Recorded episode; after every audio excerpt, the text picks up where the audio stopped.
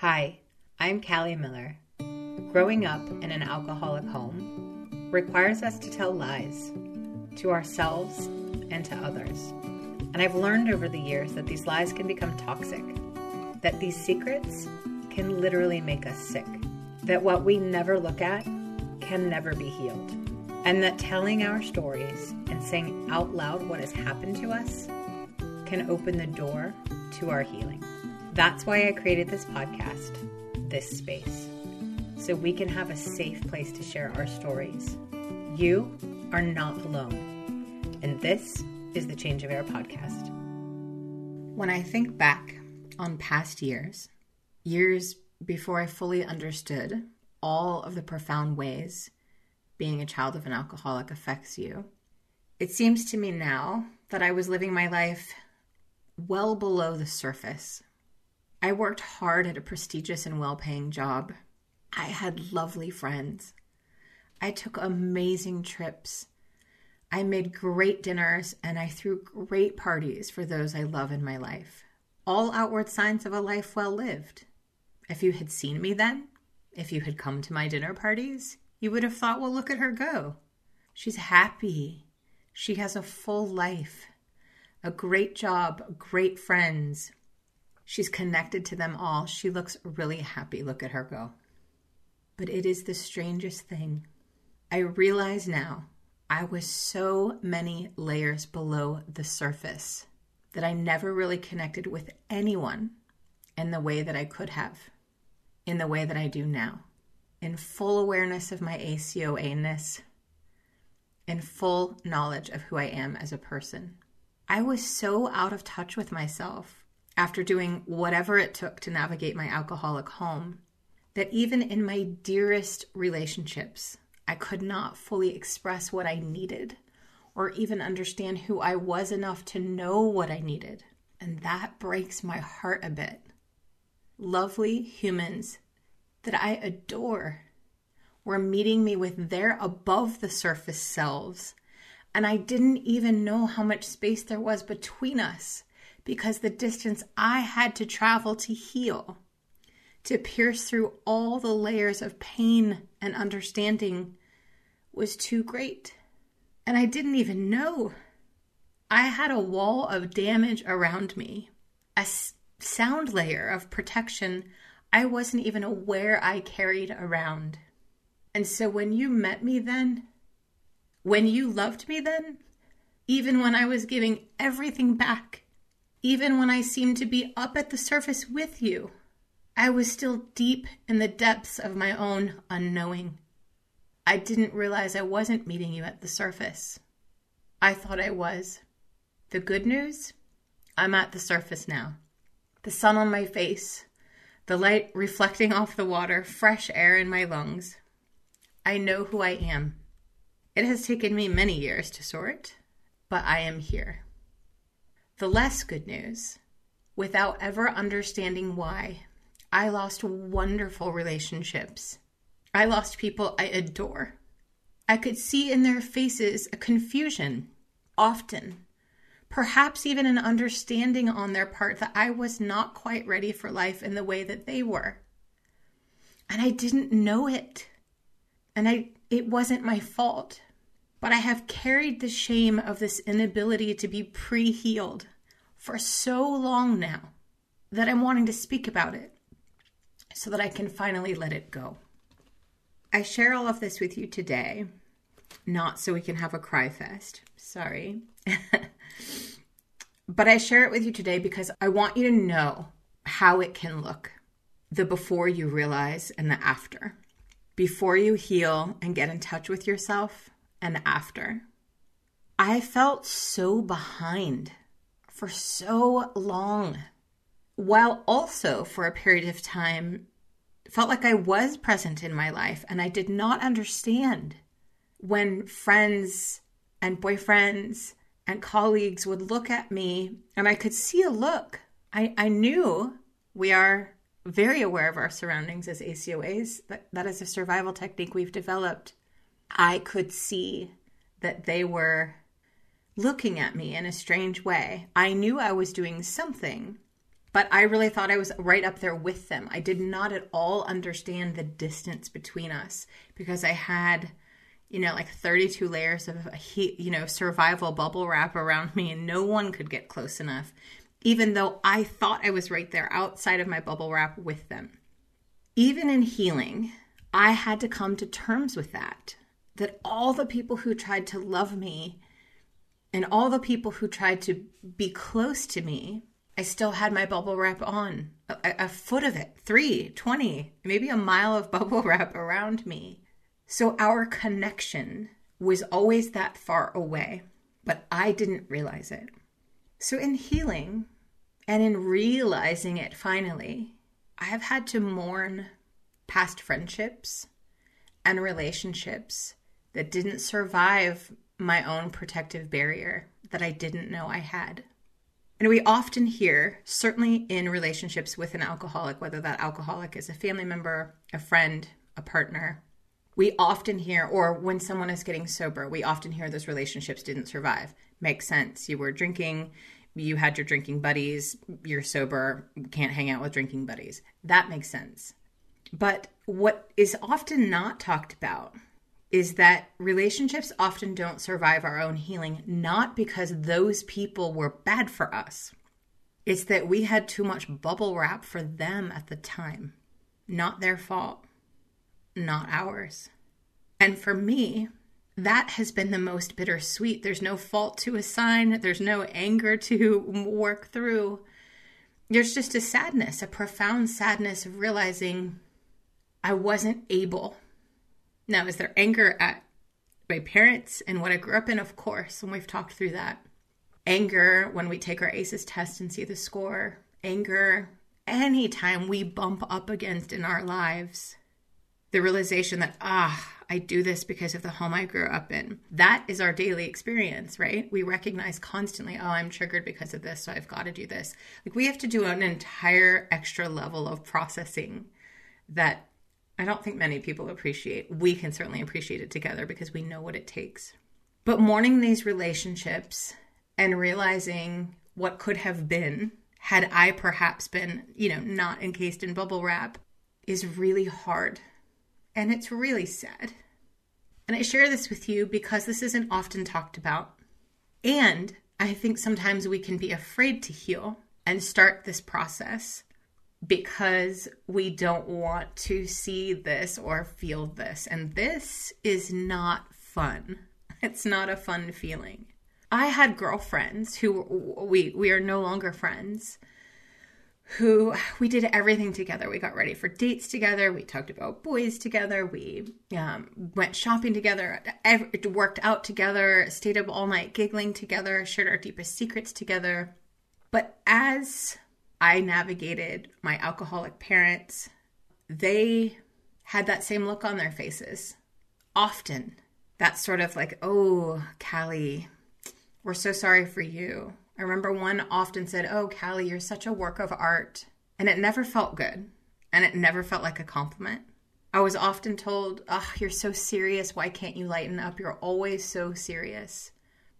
I mean, hello, 13 characteristics of adult children of alcoholics but I didn't know why. I didn't know why I couldn't lighten up. I was so out of touch with myself that I looked to other people's feedback towards me as information about me. And if they thought I was, haha, you're a work of art, meaning, I don't know, you're you're very weird, but I guess we'll still hang out with you. Or how come you're so serious? How come you can't lighten up? I, I received that as negative information about myself my grandmother passed, I had a friend go through something very terrible and life threatening, and those girlfriends kept making it a thing. Why can't you lighten up? What's wrong with you? Um, we're not friends anymore. That was a very good setting boundary thing that I learned. But the, it was the same everywhere. It was the same at work. It was the same in romantic relationships. It was the same with almost every situation in my life. I was operating in deep water far under the surface. But I thought I was right at the top, right at the surface of the waves, on my surfboard, on my boogie board. Like I thought I was right up there with them. And I couldn't understand the disconnect. and I didn't even know how to name it. And I wasn't even conscious there was a disconnect. I, could, I don't even think I had the words for that in my 20s. But I I definitely could not understand why people I felt like people were treating me differently. Now I know why. I had layers and layers of bubble wrap. And as you use the tools that I'm sharing, we can get wrapped up. I can get wrapped up in making sure you have the tools, you know how to use them. I have so many podcast episodes recorded and planned all around the tools so that you have access to every tool I didn't have access to, so you can get to them quickly, so it doesn't take you all the years it took me so that you can heal much faster. It has encouraged me so much to see the change of air community grow and expand and to see how many of you are so much younger than me getting access to this information so much sooner. That is my greatest wish. That makes me so happy. But no matter your age, we can get so wrapped up in the tools and the healing modalities and the research and the science that I want to make sure all of you have because they're so important and they helped me. But the tools are tools, and healing is healing. And healing has some side effects that don't ever get talked about. So I wanted to spend a little time today interjecting a podcast episode, not in the flow of all the tools I wanted to share with you because this just felt so important. The tools I'm sharing and hopefully you listen to every single podcast episode uh, from now moving forward so you get all those tools. They will help you with healing. They will help you get in touch with all of the survival techniques and behaviors we developed to heal to protect ourselves. Then not to heal per se but that we developed to protect ourselves. All the tools i'm sharing with you will help you heal but there are side effects of healing, and that's not talked about. There are regrets, there's shame, there's feeling that you missed out on so much. Ugh, so very much. I get it. You may, even, if you're like me, be wishing for the before time. You might catch yourself thinking, Ugh, it was easier then before I knew all of this when things still felt funky, but you weren't yet cracked open, so you didn't quite feel the way you do now. I was numb to what was ahead of me. I sometimes, even now, wish I could go back there. It's easier to not look at all of this, right? It's it's easy to, easier to not feel all of this. Now, did I know that I was the child of an alcoholic mother and eventually a stepfather? Yes, I always knew that. Running around with my girlfriends in my 20s, even though they were giving me weird looks, saying, Why can't you lighten up? I knew intellectually, yes, I grew up in an alcoholic home. I knew that. It's not as if I pretended that wasn't the case. It's not as if I didn't know that. Anyone who asked, I would speak very plainly about that. But I would speak plainly about it in a very detached way. And the story I told myself at the time was that I had beat it, or wow, I handled this really well. Uh, I survived, and now it's all over. I got married. I had a lovely wedding. I had a demanding job. I thought I was doing a great job at my job, which I was, but now I see I was people pleasing like hell, but I didn't even know that was a thing or why I would people please because I had no sense of the effects, the long term behavior effects and disconnection effects of growing up in my alcoholic home.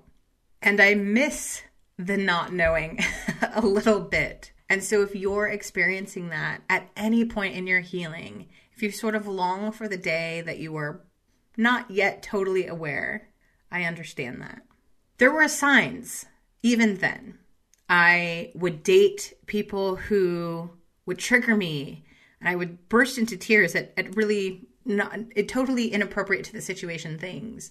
In hindsight, now I understand what was going on, but then I just thought, huh, I guess I don't like him he's not for me. I didn't take it any deeper. So I was sort of living on the surface of my feelings while living way below the surface of the water.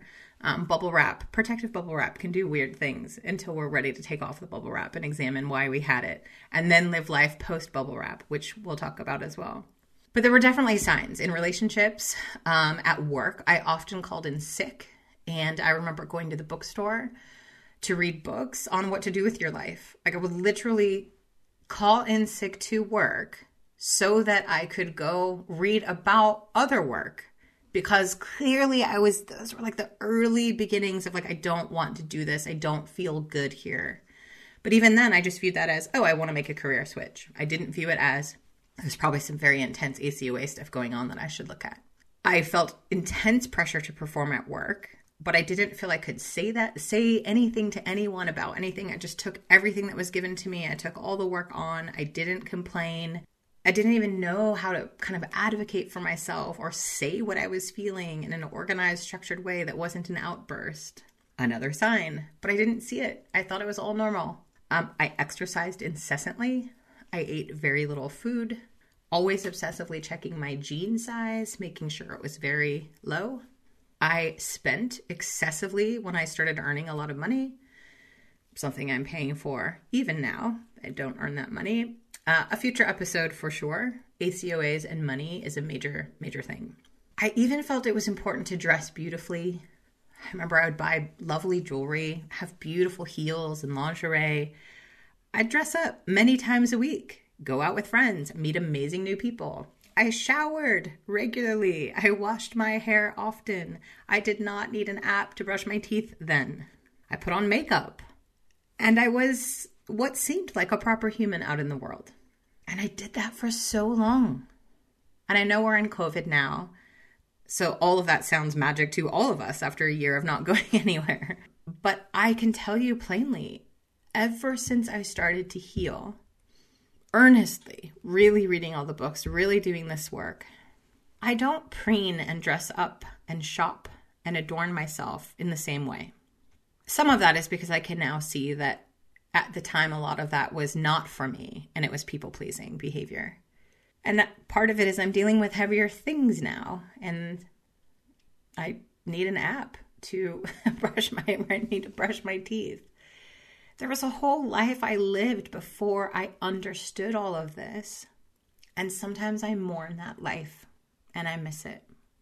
And in case all of this sounds very doom and gloom, I'm sharing this with you today not just to let you know if you missed your old life before you healed. Not the craziness. I do do not miss my parents fighting and screaming. I don't miss uh, trying to protect my brother in his room. I don't miss sneaking around the back way to the kitchen refrigerator so that I could get us food and race it back to our bedrooms. I don't miss not knowing what I was going to come home to. I don't miss having to tell every friend you can't come to my house because God knows what's waiting for me in my house. I don't miss any of that. I'm not talking about my life in my childhood home growing up. I'm talking about my 20s and my 30s, where I, early 30s, I certainly started figuring things out around 35. I'm talking about those 15 years or so where I was an adult living on my own and just disconnected enough that it was easier. Obviously, I was entirely disconnected from myself and I wasn't even really being myself, which is horrible. Um, but I I understand so well that sort of wistfulness for a time when you knew just a little bit less about all your stuff. so if that's you, I understand it. But I also want to share this because there is a beautiful bright side to healing. This is not doom and gloom. Hey, you shouldn't heal because whew, you're going to really miss your old life. It's more that, yes, that's possible to really grieve some past relationships that you realize, like even my divorce. I won't get into all of the details to be very respectful to both of us, but that broke my heart and it was not wanted and it was not expected. All these years later, I realized one, that was the event that cracked me open to all of the healing, that all the messy bits that I just wasn't looking at for years. But I also see that we were both two lovely people with a lot of bubble wrap around us, trying their damnedest. And until you know you have bubble wrap, uh, you you don't know how to remove it. You don't even know it's there. So that's the beauty of. I get the wistfulness. I do miss that simpler time, but I wouldn't.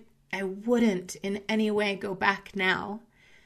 Now that I know what life can be like without my bubble wrap, even though it took many years, I feel like I popped one bubble at a time and slowly uncoiled that giant bubble wrap from around me. It took a long time to show up in the world with a no bubble wrap, and that's a whole series of episodes we'll get into. Some of the tools help with that, some of the tools that I've been sharing. But there is this beautiful side to healing.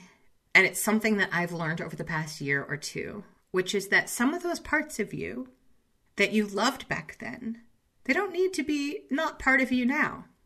You can integrate parts of yourself back into now the current non bubble wrapped you.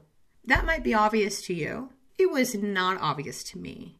I felt like I had to shed all of who I was so that I could understand who I actually am. And in doing that, I like cut off limbs. I cut off whole parts of me just so I had enough resources and energy to focus on what was going on now, what was coming up, what were my survival behaviors, why do I get triggered at work when someone asks me to do something, why do I, uh, how come I don't know how to have fun, why do I assume every weird look is negative and is about me. Why why do I need an app to brush my teeth now? Um, all of those things take up so much of our mental time and energy when we're also trying to show up at work, trying to be better humans, trying to be better partners, better friends, better family members. It's a lot to do all of that and sort of go reach into the, the distant past and grab forward parts of yourself that you loved. And I view it as a sign of my own healing that I've now been able to say, like, oh, you know what? I'll, I'll give you an example. So I recently watched a lovely documentary called The Booksellers about the antique book market. Very niche. I realize that's not what this podcast is about. But in watching one, I obviously chose to watch it. And in watching it, I had this profound realization that I used to have a book blog. It's not that I forgot, but I hadn't thought about it in so long. I wrote about books every day for many, many years. I interviewed famous writers for many years. I covered the Los Angeles book scene in Los Angeles for LAist for many years. I went to every reading in Los Angeles. I read tons of fiction. I loved books. I was a lit major. I think I certainly thought at some point in my early career when I was working at literary agents that I would write a novel myself someday or maybe 10 that was an entire part of my life. I was dating a literary agent at the time. Like I really loved books. And watching this documentary, which like obviously some part of me called me to see this documentary, and I realized, God, what is it? Like why I realized that for the last 6 or 7 years, while I used to read a novel every week, I haven't read novels in like 6 or 7 years. Now, I read books, tons of books. We've talked about all the books. But I've been reading healing books. I've been reading trauma books. I've been reading, you know, in our current political climate, a lot of like, you know, how to save democracy books. I've been reading a lot of racial injustice books and how we can address those major, major fundamental issues in our country. But I've also been reading a lot of trauma books. So I've been reading, but it's almost as if in deciding to heal, I shed this entire part of me that loves reading novels, like that fun adventure of getting a new book. I'm, I'm such a nerd for books, and I always have been. When we do lives, which we're going to start doing soon, you'll see where I do my podcast and where I work all day. And there's in a huge room full of books. But I hadn't bought a novel or read a novel in the longest stretch of my life. And what else was going on during that period of time? I was healing in a really dedicated, focused way. I was building change of air, and I wanted to be sure that I knew all the things for myself and so that I could share them with others. So, not a bad thing that I've been reading about trauma for years.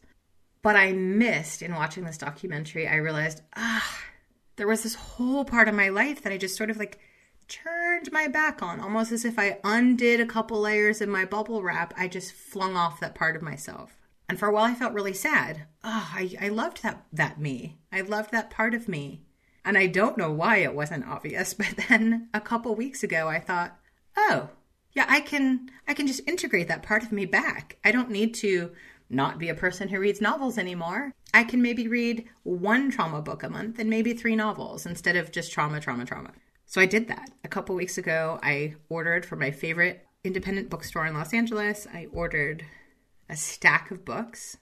They arrived. I've read two of them. And what a wonderful thing, not just to to sort of lose myself in a novel again, not be excited about it, the adventure. Just, I, I love sentences. I love how people write. It's a whole thing.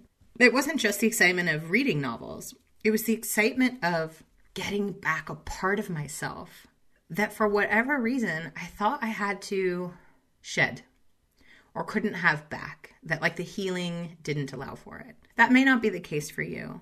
But the, and there might be other things where we're not all nerdy novel readers as myself, um, but there might be something for you, some behavior that you used to love, but that in healing you one didn't have time and space for in your heart and in your mind. This is real work. It takes all the free time we have, and we don't have a lot of free time.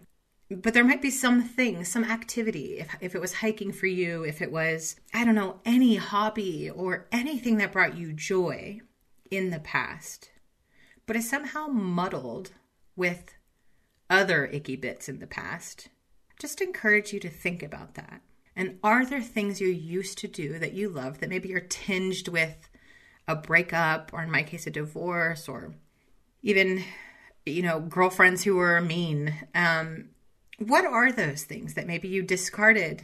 I think of it like kind of like an elimination diet. I work with a lot of nutrition doctors um, every day, as I think I told you before. And there's something called the elimination diet, which is essentially when you are having gut issues, health issues, inflammation issues, headaches, anything, anything that a health coach or a doctor may think is related to food, what they do is say, okay, we're going to put you back to like a basic diet. You're going to eat these things. It's not a diet for weight loss, it's nothing to do with that. But it's really just to understand what foods are causing this reaction in your body. And you start with the basics, and you do that for a period of weeks.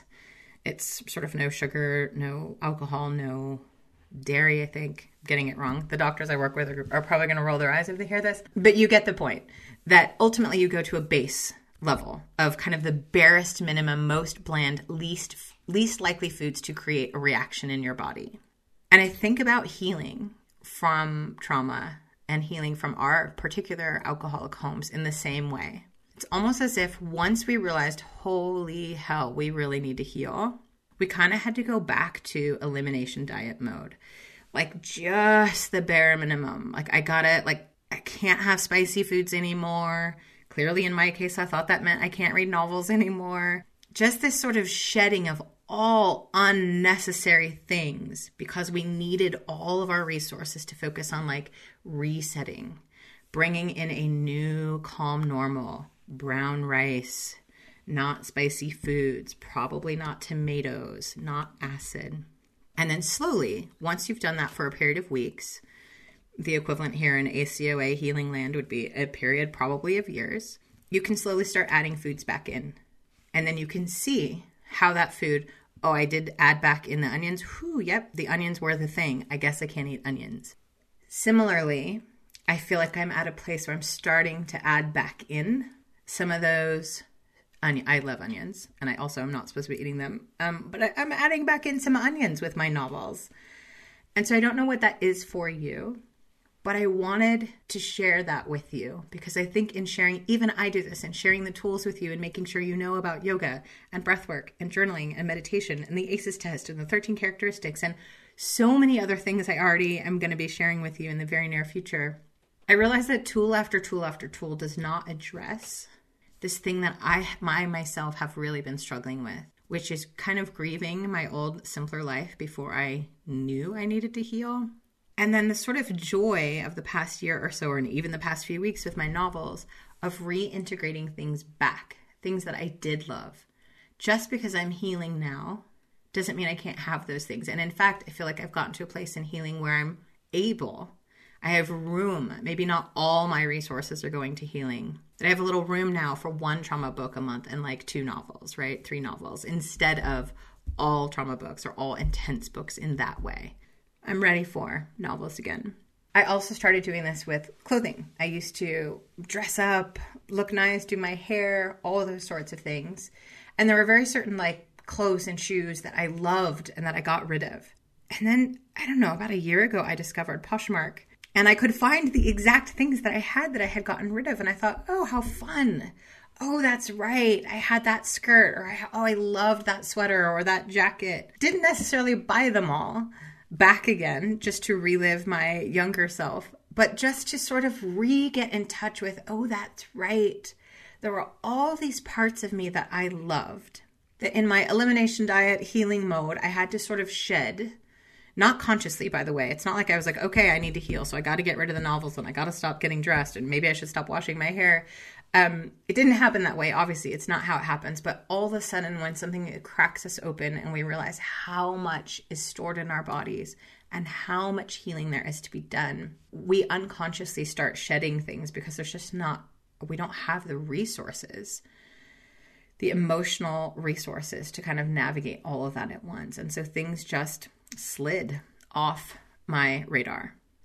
And now I'm adding some things back to my radar in both examples, adding novels, adding in like, oh, that's right, I loved those heels or that really cute skirt, adding those things back in, I have felt so much joy in being able to reconnect with the old parts of me that I loved but had discarded when I was in deep healing mode. What a joy to rediscover my love of novels and like the loveliest skirts and shoes and sandals, my love of live music, just all these different things that I just sort of felt I didn't have room for. In order to heal, I turned inward and I shed a lot of the old parts of me, almost as if I needed to get rid of most of them just to kind of make it, just to even get through the healing. And I had to shed part of that to understand what was like truly true about me versus what was maybe a survival behavior that needed to be rewired and changed. It has been the most wonderful, profound realization that I get to bring back and get back in touch with parts of me that I loved then. We all heal differently, but I suspect many of you have experienced at least some part of this. The recognition, now that you're healing, of how much time you feel you lost, the relationships you lost, because of the protective barrier we had around us that we weren't even aware of. We didn't know about our bubble wrap. And I suspect many of you have also had a form of abandoning yourself, all the parts, only to realize in some of your healing now, oh, I really liked that part of me. How about we do more of that again? Let's bring that forward. Let's bring it back. This is healing. It's jagged and circular, and then a drop off a cliff, and then an aha moment, and then relief. Over and over again. It's not always pretty. I wanted to make sure that I share that with you today in a world that's full of, you know, a lot of positive Instagram quotes about healing. This part, this truth, is not often talked about. The good news? We get to walk this wild and jagged and beautiful and worthwhile healing path together. Thank you so much for being here. Until next time.